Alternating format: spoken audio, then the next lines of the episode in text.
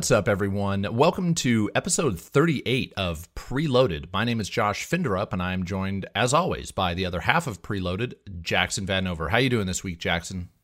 I'm doing great, Josh. Uh, really excited to jump into our main topic. Been playing a ton of games. There's just a lot to talk about. Yeah, for sure. Yeah, I've been uh, playing a lot of games too. Uh, we'll get into that early on. And at the end of the show, uh, we are going to get into a very interesting deep dive discussion. This week, we are both reading or either have read or are reading uh, Press Reset, which I have here. Uh, if you're watching the video version, I'm holding it up uh, by Jason Schreier. Uh, we both got um, to read this book a little early. Super interesting stuff. So we're going to talk uh, about that and our thoughts on it at the end of the show. Uh, before then, we have a bunch of news to talk about. We got some Ubisoft news. They had an earnings call with some interesting tidbits, a new big Sega game that we're going to talk about. And of course, the Ratchet and Clank preview embargo dropped yesterday as we're recording this. So we're going to give our thoughts on the Ratchet and Clank preview. So, a lot to talk about. But first, uh, Preloaded posts every Friday. We post over on Jackson's YouTube channel. He's J V J A Y V E E. So subscribe there if you haven't already. Or if you prefer to listen to Preloaded, we post the audio version over on Apple Podcasts, Google Podcasts, Spotify, and Stitcher. If you are listening on any of those platforms, uh, we'd love for you to leave a review if you're enjoying the show. Drop a five star review or even uh, write a written review to tell people why you like listening. And if you want to write into Preloaded and hear your question discussed on the show, you can write us at the email address preloadedpodcast at gmail.com. Again, we discuss a question at the end of every show, so send us your questions. We'd love to hear from you, or you can at us on Twitter with your questions as well. I am at Quest Mode Games. Jackson, where can people find you? I am at JV on YT. Awesome. So, yeah, uh, send us your thoughts, your questions, and uh, we will uh, discuss one of them next week. For now, we are going to start the show as we always do with our segment, What the Hell Have You Been Playing? So, Jackson, what have you been playing? So, I've been playing a lot just in terms of uh, sheer game time over the last week. Uh, I started and completed Resident Evil Village, which it looks like you've been playing that too, Josh. Yep. And um, really enjoyed myself. Um, I was kind of sucked into the conversation about whether this is Resident Evil or not uh, unfortunately. And like the answer to that is very obvious. Like, of course it is. Like, yeah. I mean, having more action in a Resident Evil game. I mean, if you've played, I mean, half of the games in this series, you know that you know you've got that campy action vibe in a lot of the games. So um, I thought it was pretty fun. I, I genuinely enjoyed it, and I thought some of the sections were really creepy. Um, I don't know if you've made it to House uh, Beneviento yet, Josh. No, I haven't. I, uh, okay. I have actually. It's funny. I've played for five hours, but I'm only past the first area. I'm taking my sweet time playing this game. Uh, gotcha. So I just finished. I just beat the first boss. Uh, okay, and uh, have left that area, and I'm back in like the village, but I haven't progressed beyond that. Cool. Yeah. So um, in terms of like returning back to the village, I, I don't want to like spoil too much for you, but did you like kind of like going through an arc essentially and then coming back to the village and exploring more because I kind of liked that. I fell into a rhythm with it. Yes, I did. And actually, one of the things I really liked about Resident Evil 7, which a lot of people didn't like, is about halfway to two thirds of the way through the game, it kind of broke from the, the, the mansion storyline and went to this new storyline on the ship. And I really liked right. that. And uh, I was happy to see that uh, it did that, or the first act was kind of like you said, one story arc. We got to see uh, what. Uh, I, I, mean, I don't know if she comes back later on. I doubt it, but we kind of got. Uh, well, maybe I shouldn't spoil things, but um, I just like that it was kind of a contained storyline, a contained area, and now I'm going to move on to whatever the next one is. Uh, for me personally, love that pace. Gotcha. I, I it, it, for me, it kind of maintains that pace throughout. So um, I'll be interested to see, like you know, are you planning on finishing the full game soon? Oh, absolutely. I'm loving it so far. I'm like, this is what I want out of a Resident Evil game. Uh, it's not, at least for the first portion, it wasn't too action focused for me. Uh, I like that I don't have to conserve my ammo quite as much. I mean, I'm still careful, but with the crafting mechanics, I can kind of keep my ammo stock pretty. Uh, you know, I can I can stay stocked, and I like that. Uh, so far it's just a it's just a lot of fun. I mean, uh, again, I'm only five hours in, which to me that I'm, I'm wondering if this game is going to take me around 15 hours. I don't know, but um, I'm also like clearing the map. What's taking me so long is I didn't leave the first area until all the map was blue. Uh, if you don't know, like the, the the rooms stay red if there's an item left in there, and it doesn't tell you where. Just you have to search for it. So I went back, cleared the map, found every single item, and then I I, I booked for the next section and uh, I'm kind of liking taking my that meticulous approach. Gotcha. Yeah. I, I think uh, these games scare me enough for me to be like, eh, it's okay. I might have missed something in the dungeon. I don't need to go back there. Um, yeah.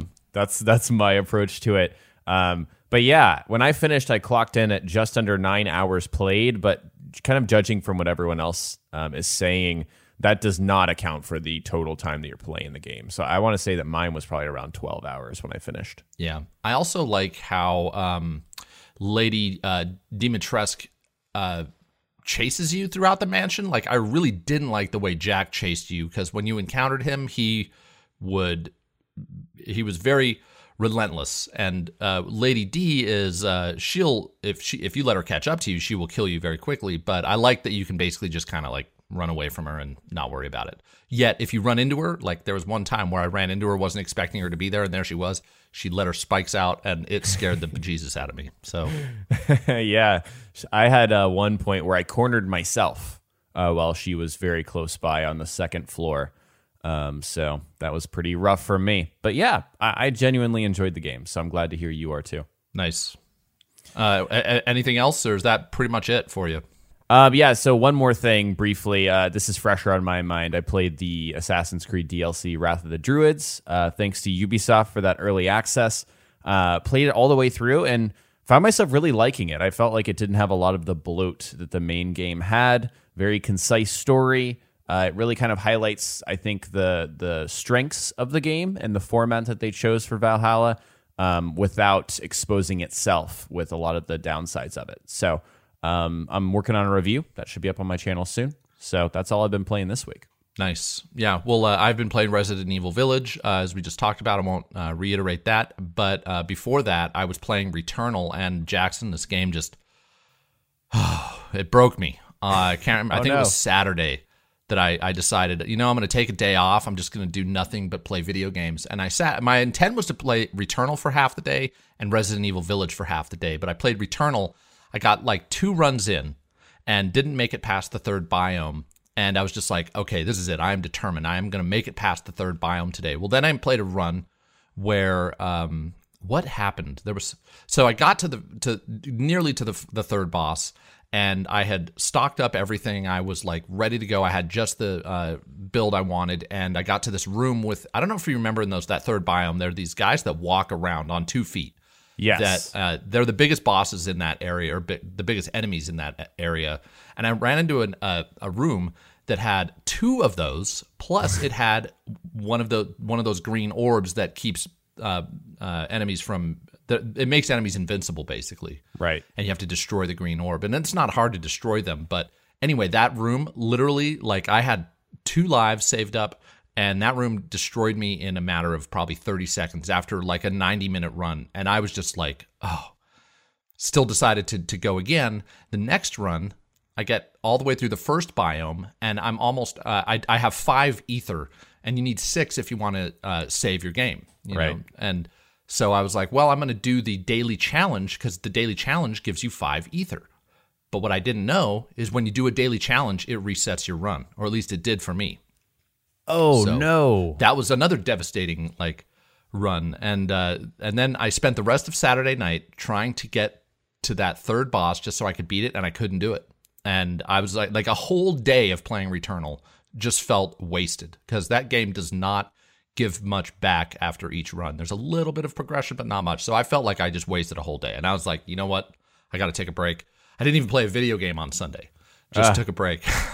and man. then I started Resident Evil Village. So that's been my long drawn out experience with Returnal. Sorry, I hope I didn't take too much time on that. No, you're good. I mean, I know exactly what you're talking about in terms of that third biome with the the green invis- invincibility thing. Um, there's one specific moment I streamed a lot of Returnal, and people were like yelling at me in chat, like, once you get to this point, run past this area because this area is notorious for killing people at the very end of one of those one, two, three biome runs. So uh, I don't know if that was where you encountered it, but yeah, those those monst- monstrous like turret guys are really really tough in that third biome. Um, and th- and then the boss. Um, if you decide to go back to it, I'd love to hear what you think about that boss because that guy threw me for a loop a couple times. So I, uh, I I think I'll be able to beat him the next time I get to him. I mean, knock on wood. But I uh, I I've I've faced off against him three times, and the third time I only had one life, and I almost beat him with one life. So I, I think that if I save up and you know, I, I think I can get get him. But man, just not excited to go back, and knowing that I'm only halfway through the game is the other thing that's just kind of demoralizing. So yeah, I understand that, man. That's a bummer. Yeah, yeah, we'll see. But the game, the the moment to moment gameplay, that game's still silky smooth, fantastic. It's just uh, for me, it's a little unforgiving. Right, that makes sense. So, anyways, uh, that is what we've been playing. We are now going to get into the news of the week, the top stories. We have a lot to talk about. First off, uh, Sega started the week by announcing Lost Judgment. This was actually the same day that Resident Evil Village came out, whatever day that was, the seventh or something. And um, yeah, so Lost Judgment is a sequel to Judgment. If you were a fan of that game, this is the more action oriented now spin off of the Yakuza games. And the interesting thing here is that, or at least to me, is that they kind of confirmed that this is going to be the game, the series that carries on the action oriented roots of Yakuza. And Yakuza is going to remain turn based. So that was some interesting news. I think this comes out September 24th. So did you uh, catch wind of this, Jackson? I think I, I vaguely did. Um, I am not. Uh, I haven't played a single Yakuza game, so um, I'm I'm not familiar with the spinoff of Yakuza. But um, you know, if it's something people are into, I'll keep it on my radar. Yeah, I thought the trailer looked really good, except for the. Uh, my tweet when this came out was the the worst part about this trailer was the lip syncing, which is god awful, but the rest oh. of the trailer looks fantastic. Everything else looks great. So um, I'm excited. Uh, I actually want to play Judgment because I didn't, but I, I, hope that if I do, I like it, and then maybe I'll play this. Gotcha. Yeah, I'll, I'll keep an eye out. Uh, so next we got some uh, E, uh, not E, well EA, yes, but some E3 news, or rather summer game mess, because I guess some of this falls outside of the E3 window. EA Play Live is coming back this summer, but it's going to be July 22nd. So for whatever reason, I'm assuming just because it lines up better with their production and marketing uh, rollouts, EA Play is going to, you know, have their big uh, summer showcase on July 22nd. So look forward to that. And it, uh, EA Play usually has like a big in-person thing as well. Obviously, that's I shouldn't say obviously, but I'm assuming that's not going to happen. Right. Yeah, and, and, this this feels very strategic to me. I mean, this is just very far and away in their own sort of island where they can yep. prop up and dominate the news cycle for a full week. Um, I think it's pretty smart in that respect. But like you said, also for what's ready. So I mean, I'm excited to see more of Dragon Age. Hopefully they show that. Maybe some Skate because we know they announced that but didn't show anything. Uh, Battlefield. We're supposed to hear, hear more about Battlefield soon. So I'm excited for this. Do you think we'll see any Mass Effect? Uh, no, I think that's far off. Yeah. um, I think they might like uh, you know, prop up the Legendary Edition. I mean, that's out as we're recording this, so uh, perhaps. Yeah, and anything from Respawn would be cool too. I'm not sure if they'll show oh, anything.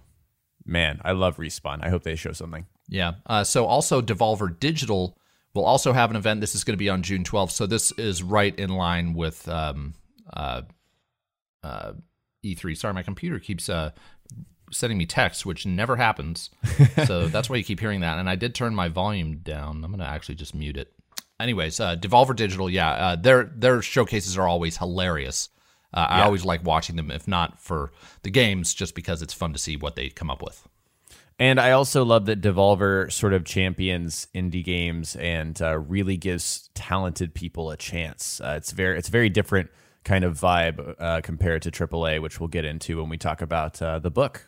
Yeah, for sure. So uh, all, all, that's uh, exciting to look forward to. E3 is less than a month away now, so um, should be a should be a good time. Um, we got some uh, not so good news, which man, this just seems this game seems to be. Um, uh, I don't know if it's ever going to come out. Skull and Bones was delayed again. Ubisoft had an earnings call, and it was announced in that call that Skull and Bones will be delayed until their 2023 fiscal year, which I believe starts started or starts on uh, March of 2022 and moves through March of 2023. So, if you are one of the players that is really looking forward to this game, you have a quite a ways uh, to go before this is going to see the light of day. That said, they did say that the game is still in development, and you know they speak about it with confidence, as you would expect Ubisoft to do. So apparently, this game is definitely still a thing, and it's still coming out just a ways off.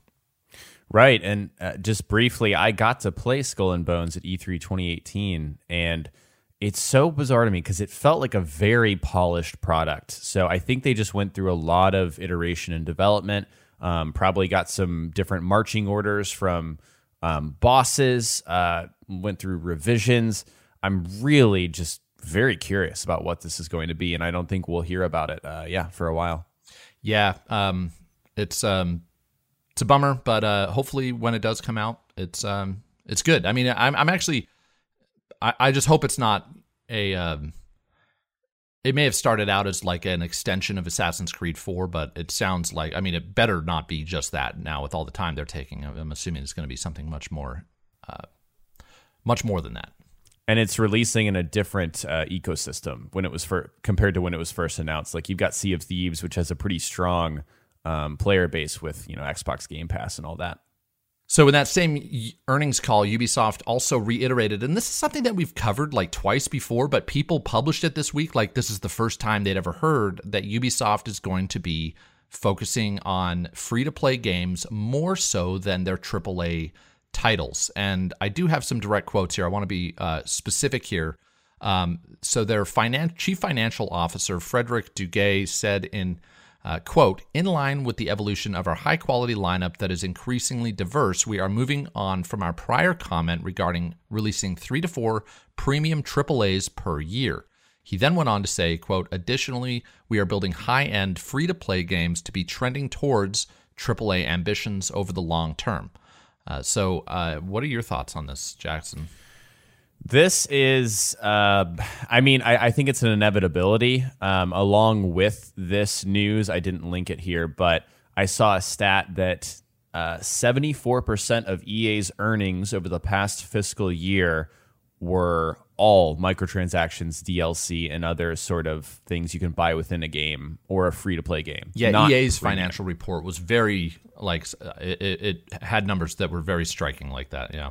Right. So I, I think this points to uh, a very real reality that I think just everyone needs to kind of get on board with. We're going to see more free to play things, and that's what companies see as something that's making money. Um, so things like we've mentioned it before Assassin's Creed free to play. Don't be shocked if that's something you see talked about or even announced in the next year or so. Yeah, it's going to be interesting. One thing I found interesting was someone tweeted out like, "Why is it that people assume that free to play does not equal AAA?" And that's the way. That's what I'm like. I would love to see more AAA free to play games. Like, if they're if they can pull it off in a way that's not intrusive and that's not, um, you know, blatantly trying to sell me stuff, I'm I see absolutely nothing wrong with a AAA game that I have that I don't have to pay in order to try. That's actually awesome. So yeah. I'm, I'm all for this. Uh, now I do hope that companies continue to, you know, crank out games like you know we had Jedi Fallen Order that kind of shut everyone up who was on on the corporate side who was saying, oh, you know, we want to make a, a, a live service Star Wars game. It's like no, make just just make a contained single player experience. So I hope we continue to get those, but um, I'll be curious to see where this goes, and I'm not necessarily bummed about it.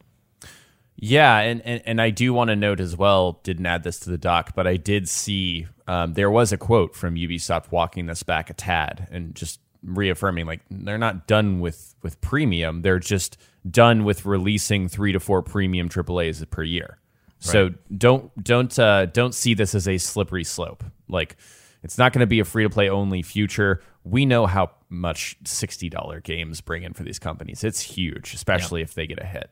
So yep. So anyway, uh, that'll be an interesting one to watch, uh, particularly uh, you know this E3 and moving forward. But uh, speaking of moving forward, our next story, the coalition had kind of a lot going on this week in terms of rumors and uh, what are they working on next. But then a story came out where they uh, they ra- rather they posted, I think, to their company blog where they said that all of their projects moving forward. I actually don't know if it's all of their projects, but their their big projects moving forward are going to be using Unreal Engine five which, if you've played a Coalition game recently, Gears 5, you know how gorgeous their games are, and this means they're going to look even better. So uh, that was very interesting. But in that blog post, they said that um, they're going to be using this for multiple new projects, which kind of implies that they're working on more than just uh, Gears. And they also said that they will not be announcing any new pro- projects or titles for some time. And um, I think that it has been confirmed, or at least uh, heavily implied, maybe, at least by Jeff Grubb and others, that um, the coalition is working on the next Gears game, something entirely new, a new IP, and they're helping out with Halo Infinite. So uh, if you're into what the coalition does, there's a huge news drop for you and some stuff to look forward to, even if it will be a long time in the future. Right. Just something to keep tabs on, I would say. Yeah.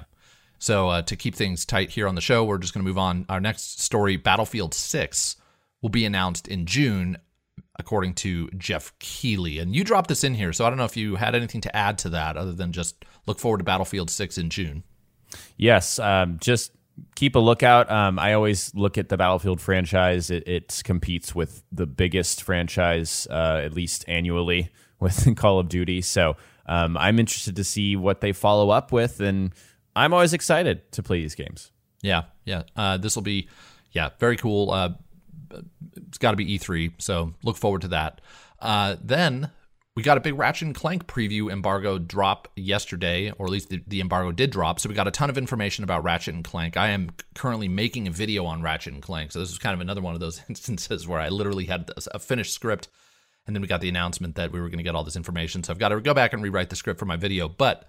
That means I spent all yesterday kind of pouring through these previews and I found just a ton of interesting information. I think the most interesting thing for me was they really confirmed this kind of multi-dimensional aspect of Ratchet. It confirmed a lot of information about the multi-dimensional aspect of this game, and that is that um, a big part of it is that yes, Ratchet or Rivet, excuse me, is the alter alternate version of Clank. I'm sorry, of uh, Ratchet. Basically, the way the developers described Rivet is this is what this is who Ratchet would have become without Clank.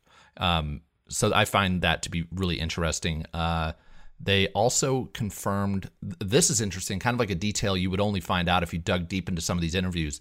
They confirmed that the game will have what are called sync planets, which are planets where you can switch between dimensions basically at will and see what the differences are between the two dimensions. So that's super cool. Um, was there anything that struck you about the the information that was shown yesterday or the footage? Yeah, I'm glad you mentioned that. I didn't I didn't see that um, little detail there, so that's cool. Um, one thing for me is that they talked about the difference. You know, well, they're they're trying to appeal to new and old fans since this is a 20 year old franchise um, now. So using the idea of alternate dimensions is kind of a subtle nod to the older games is something that makes me happy. But also just that detail with Rivet being Ratchet if Ratchet never met Clank. That's something that's interesting to me because I I know Ratchet. I've seen Ratchet's evolution over all of these games, and so that is something that's appealing to me as an older fan. Yeah, yeah, it should be really cool to see. And I'm not even a Ratchet like. I mean, I'm a fan, but I I haven't played a lot of the old games, so I, I'm not going to really be privy to a lot of the Easter eggs. But I'm sure there are going to be tons of Easter eggs in this game uh, that uh, harken back to the old games. So that'll be fun for anybody who has played them. Yeah, I'm excited to dive into those and I, have also you've seen a lot of the headlines talking about how Ratchet is like a Pixar like game. Mm-hmm. Um, that's it's something that when I read that headline, it kind of worries me. But I also just I know that I trust Insomniac to make very engaging gameplay. The original games were, I mean, they're they're in some ways puzzle platformers, puzzle platformers with third person shooting. So mm-hmm. those require tight mechanics. And they talked about how they learned a lot from Sunset Overdrive and Spider Man to give more room for player expression with yeah. gameplay. So I think this will be a robust game in every single um, aspect. Yeah, this uh, that's the other thing is this game. The more I see it, this is a full length, uh, fully featured game. This is not going to be a pared down experience like uh, not I don't mean that in a bad way not but it's not going to be that same type of game that uh, Miles Morales was this is going to be a completely full full length game and yeah there's just a lot of cool cool information out there. I will say, uh, in terms of what one thing that t- appears they've uh, taken over from Spider Man is the set pieces in Spider Man were always just jaw dropping, and they're going to be in this game as well. That that battle where uh, uh, it, the footage was released yesterday, but where Ratchet or Rivet, I'm not sure which one, I think it's Rivet actually, goes up against this huge robot, uh, Yeah. just massive robot, like Shadow of the Colossus size robot, and um, the just the way she moves through that level on these rails, and uh, it's going to be incredible. Oh yeah, and it feels like true to Ratchet. We've always had those big like rail grinds, but they were simple because they didn't have the tech. Now that they're able to really bust this out and use all of it, it's really exciting for me. Yeah, yeah, same here. So uh, this uh, comes out. What is it? June 11th, I think. So Yes. right before E3. Uh, look forward to that, and uh, yeah, stay tuned to my channel. It's going to be a little while, but I will have a preview before this game comes out. Uh, hopefully, a couple weeks before the game comes out, or a few weeks even. Uh, so if you want more information on Ratchet and Clank, uh, stay tuned to Quest Mode on YouTube. Uh, and with that, we are going to finally take our first break, and when we get back, we're going to talk a bit about uh, Press Reset from Jason Schreier. We'll uh, see you in just a minute. And we're back. Thanks for sticking with us through that news segment. There was a lot to talk about. We are now going to get into our, I guess you could call it a book review. This might be our first and who knows, maybe last book review on the show of Jason Schreier's new book. It's called Press to Re- or not Press to Reset. I used to write for a website called that. It's just called Press Reset. Uh, here it is if you're watching. And um, yeah, we got to read this uh, a little before it comes out, which is kind of exciting. And uh, the subtitle is uh, "Ruin and Recovery in the Video Game Industry," uh, and it definitely re- uh, covers that. Uh, I think I can say uh, pretty extensively. Anyway, Jackson, did you have any initial thoughts you wanted to share about this? I mean, what were what were your thoughts?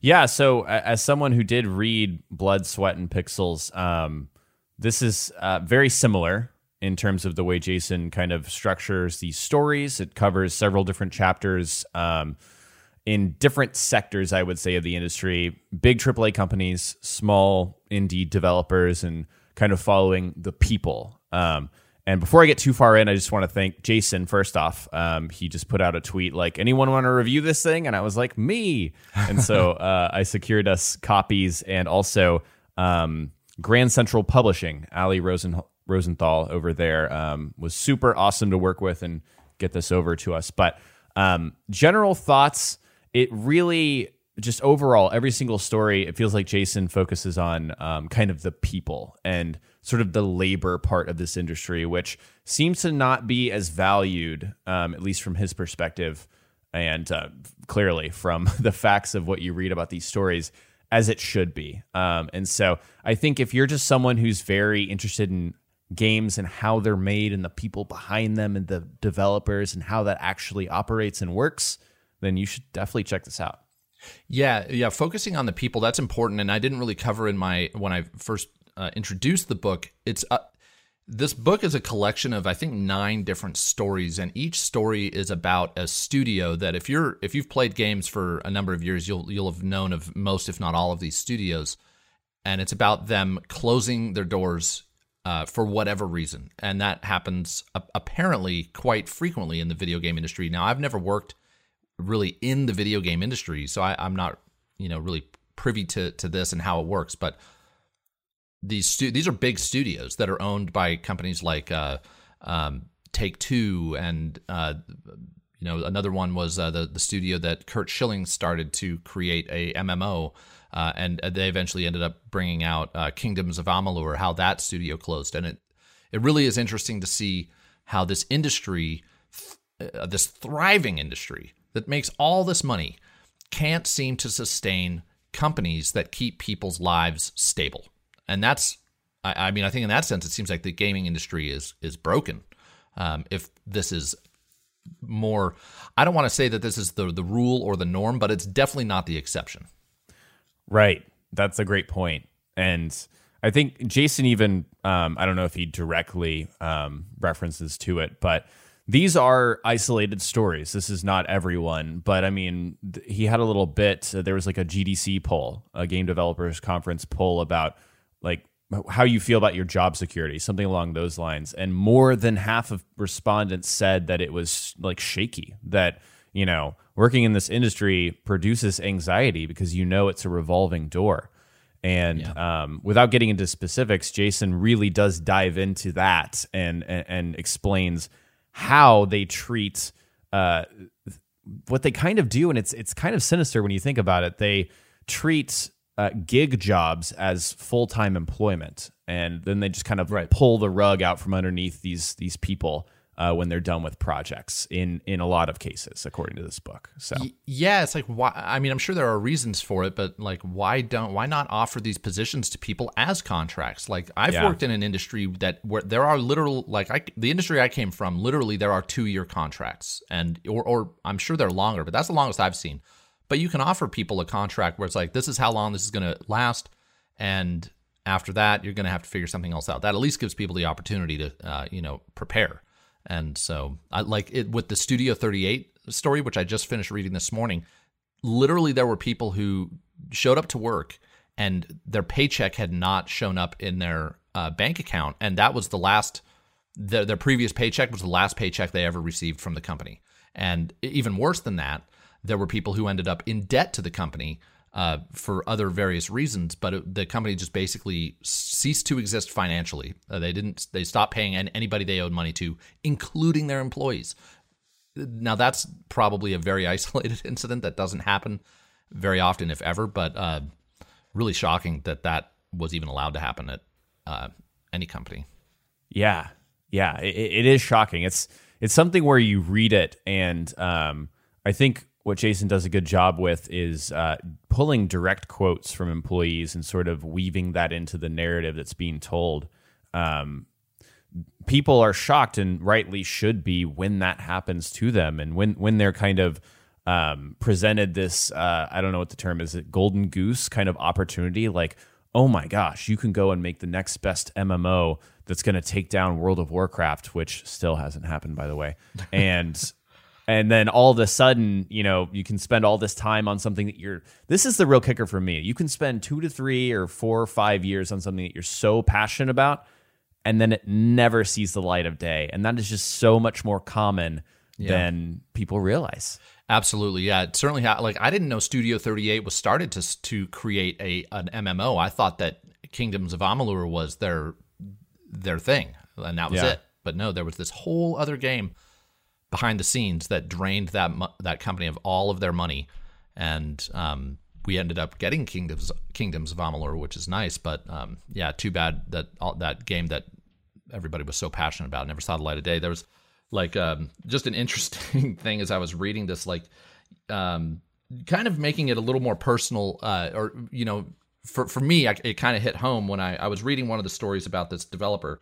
Her name is Gwen Frey, and uh, you mentioned how he, you know, he clearly researched this uh, and and got a lot of firsthand research where he talked to individual developers. One of them was named Gwen Frey, and uh, she kind of bounced around from a lot of studios. And I believe I don't want to misquote it here, but I, I may. I believe she ended up working at Irrational Games for a while, which is the studio behind Bioshock uh, and Bioshock Infinite.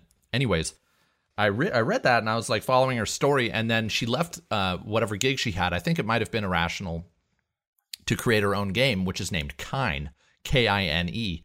And I was like, no way. When I was at um, what was it, uh, PAX at the Indie Mega Booth, I remember going to uh, one of the booths for a game called Kine, and I was talking to this this woman behind the the desk, and I was like, "What is your job uh, uh, on this game?" She's like, "Oh, I made the game." I was like, "Oh, like what part of it?" She's like, "The whole thing. I've just made the whole thing." So anyway, that was Gwen Frey, who I met at this this booth, and now I know her story, which is crazy. Her story is nuts. Like she bounced around between all these studios, went and made a game called the the Flame in the Flood, which you may or may not have heard of, and then she left that studio to make this game, which is still on the P. I checked the PlayStation Network; it's out there. You can buy it. Um, so just kind of cool to see this, the backstory behind one of these indie developers. That's that's an incredible like revelation. That's awesome that you uh, discovered that. Yeah. Um, but but building off of what you just said, Josh, um, not everything in this book is doom and gloom. Um, there are, I would say, half of these stories do have a quote happy ending where.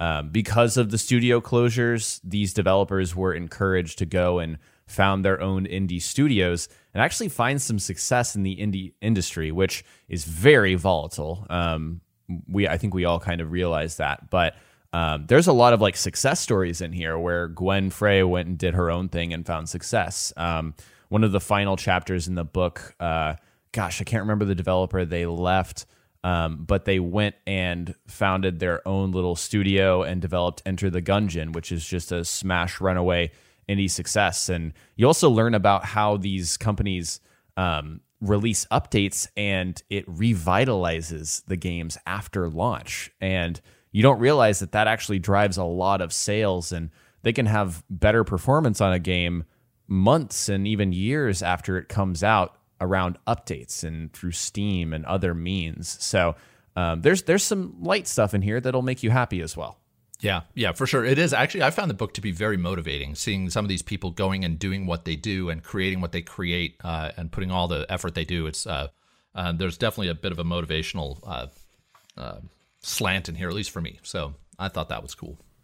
Yeah, man. Um, I I just overall I it was hard to put this down for me. I read it uh, um, front to back in like ten days, including a vacation. So it was uh, it's a really fun read. Yeah, no, I'm I'm planning on. I, like I said, I think I've read five out of the nine stories. I absolutely plan on finishing this. It's fascinating if you are interested in working in the gaming industry, and especially if you're considering working in the gaming industry. I think that this will give you a, a, a certain light. So I'm like a total nomad. I I I'm I have very few things tying me down. I don't have a family. Um, you know my my job situation. I can if I do decide to go back and work for other companies, I do that all remotely. So for me, the gaming industry sounds like ideal in that sense. Like I, if I get laid off and I need to go to a whole nother city, that's not a huge problem for me. And I, in fact, I kind of thrive on that uh, that excitement. But uh, some people would not call that excitement; they would call it, uh, you know, uncertainty. And um, so, depending on kind of your how you live your life, you know, the gaming industry may or may not be a good fit for you.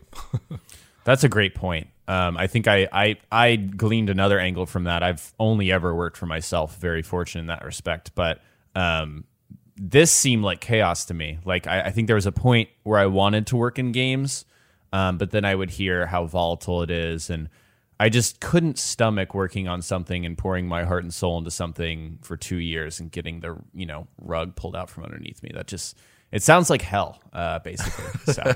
yeah, yeah, it's interesting hearing that because I mean that does sound bad, but there were a lot of parts during this book where I was like, man, this sounds exciting, you know. But it is. Uh, it's a lot of hard work and uh, um, a lot of um, yeah unexpected occurrences like having a game canceled. So, anyways, very interesting. Uh, yeah, I would. Uh, uh it sounds like you would as well, uh, Jackson. I would highly recommend this if uh, you're even remotely interested. Totally, and I know you might be listening to this, and video games are a hobby but not a passion. This is very interesting. I would look at this as something that would kind of broaden your appreciation for for your hobby. For sure. Yeah. And man, just reading a book, I don't read nearly as much as I, I should, but uh, having the paper in front of me and not without the distractions of like a, an article I'm reading online where I can just click off and check my Twitter page, that was so nice. oh, totally. I, like reading helps me sleep. So mm. I read before I sleep. Like it's just great. It makes me sleep better. Yeah. So, anyways, uh, check it out. Again, it's a uh, press reset, ruin and recovery in the video game industry. Uh, it looks like that, um, and I'm not sure if this is actually on like not to sound like too promotiony, but I'm not sure this is actually on bookshelves now or what the deal is there. Or uh, well, I say bookshelves, but most people probably get this on Amazon. Yeah, I think it's wherever books are is where yeah. you can expect it. Cool. So check it out. Uh, and with that, we are going to take our second break. When we get back, we are going to dig into our mailbag. We'll be right back. And we're back. Thanks for sticking with us till the end of the show. We are now going to dig into our reader mail. If you want to send us your own questions and have them uh, discussed on the show next week, you can write us at preloadedpodcast at gmail.com or you can at us on Twitter with your questions. I am at Quest Mode Games. Jackson, where are you? I am at JV on YT. Nice. So, yeah, hit us up with your questions. Uh, we love reading them and we love talking about them. This week, we got a question from Nello or Nilo. I'm going with Nello. Uh, and Nello writes Hi, guys. I was wondering if you have a game or franchise that you really like but not play. For example, I really loved the original Resident Evil 2 when it first came out, but when I found out that the saving and ammo were limited, I couldn't bring myself to finish it and ended up watching my brother play instead. I don't mind playing hard games, but to this day, those type of restrictions give me anxiety. You're not alone there, Nello. Uh, great job with the podcast. Thank you, and thank you for the thoughtful question, uh, Jackson. Uh, any any games like this ring a bell for you? So I think there are some, and I think they they were kind of baby steps in my evolution as a gamer. Uh, I can remember the original Bioshock being too scary for me, um, so I would watch Let's Plays because that felt more comfortable. Also, the original Dark Souls when it was only Dark Souls, or I guess Demon's Souls came out too, but um, I couldn't push through the barriers of Dark Souls. It was too difficult, or I just didn't know what I was doing. Um, so I enjoyed watching it more. But I pushed through the barriers on both of those games and really found that I enjoyed both of them. Nice. Yeah. So for me, it's uh, basically any theme park simulator. That might sound oddly specific, but I played Roller Coaster Tycoon when I was young. I think it was the first Roller Coaster Tycoon. And I was like, I mean, that sounded like the coolest game ever. Like you get to build your own theme park, you get to build your own roller coasters. And I mean, since then, that was like the two, the the 2D top down version. Since then, we now have uh, what is the one that I always see on uh, my my PlayStation pop up and it's on Game Pass? Roller Coaster, uh, Planet Coaster, Planet Coaster. That game looks even like you can. I mean, I know Roller Coaster Tycoon got there as well, but you can like build your own rides. You can ride your own rides. It's in full 3D. You can walk through your own park. As someone who loves like Disneyland or Universal Studios, I love going to those parks and checking them out. This sounds like my ideal game, but just the the mechanics of a um, uh, like a sim a sim game like that just have always held me back. They seem too slow. Jurassic the the Jurassic Park one as well is Jurassic Ooh, World Evolution. Evolution. Like I literally I have one. that on my wish list. It's for sale right now. The deluxe edition is for sale for like 13 bucks and I should just buy it and give it a shot, but for some reason just those games the, the pace is too slow. I get that. I actually downloaded Planet Coaster in the last month or so and it had like an hour long tutorial and I just checked out mentally. Couldn't do it. Yeah. Yeah. But uh, at the same time, I just saw an update where they're like, "Here's a Ghostbusters theme ride pack," and I'm like, "How cool!" But yeah, I haven't gotten into it. So, anyways, uh, Nello, thank you for the question again. If anyone out there wants to uh, write in, it's preloaded podcast at gmail.com. So we'll look forward to hearing from you. And with that, we are all set for the week. Again, thanks for listening to the show. Uh, and if you are listening on either of the audio platforms, uh, please uh, subscribe there, drop us a review, uh, even if it's just a five star review. Uh, that'll certainly help us out. We really appreciate it. And with that, Jackson, anything you want to plug on your channel? Um, I've got a Wrath of the Druids review coming out soon. I'm also playing uh, Mass Effect on the side. Uh, I haven't started yet, but I plan to look for that kind of content coming soon. Yes, Mass Effect. Was that that? That's tomorrow, isn't it? Yeah, Whew. All right. Um, lots of stuff to play. Well, uh, again, look forward to the Ratchet and Clank Ultimate preview on my channel. It's going to be a doozy. There, uh, it's going to be a big video, lots of information. So if you are looking forward to Ratchet and Clank, um, definitely uh, stay tuned to my channel. Um, and I also plan on having some uh, Biomutant content in the coming week or weeks. Uh, well, it'll be in the coming weeks, but uh, if you are looking forward to Biomutant, another game starring a uh, anthropomorphized furry creature uh, or creatures. If that's your thing, those are big right now. Yeah, if that's your thing, we're going to end the show on that uh, that note. Uh, so thanks again for listening. We'll see everyone next week. Bye, guys.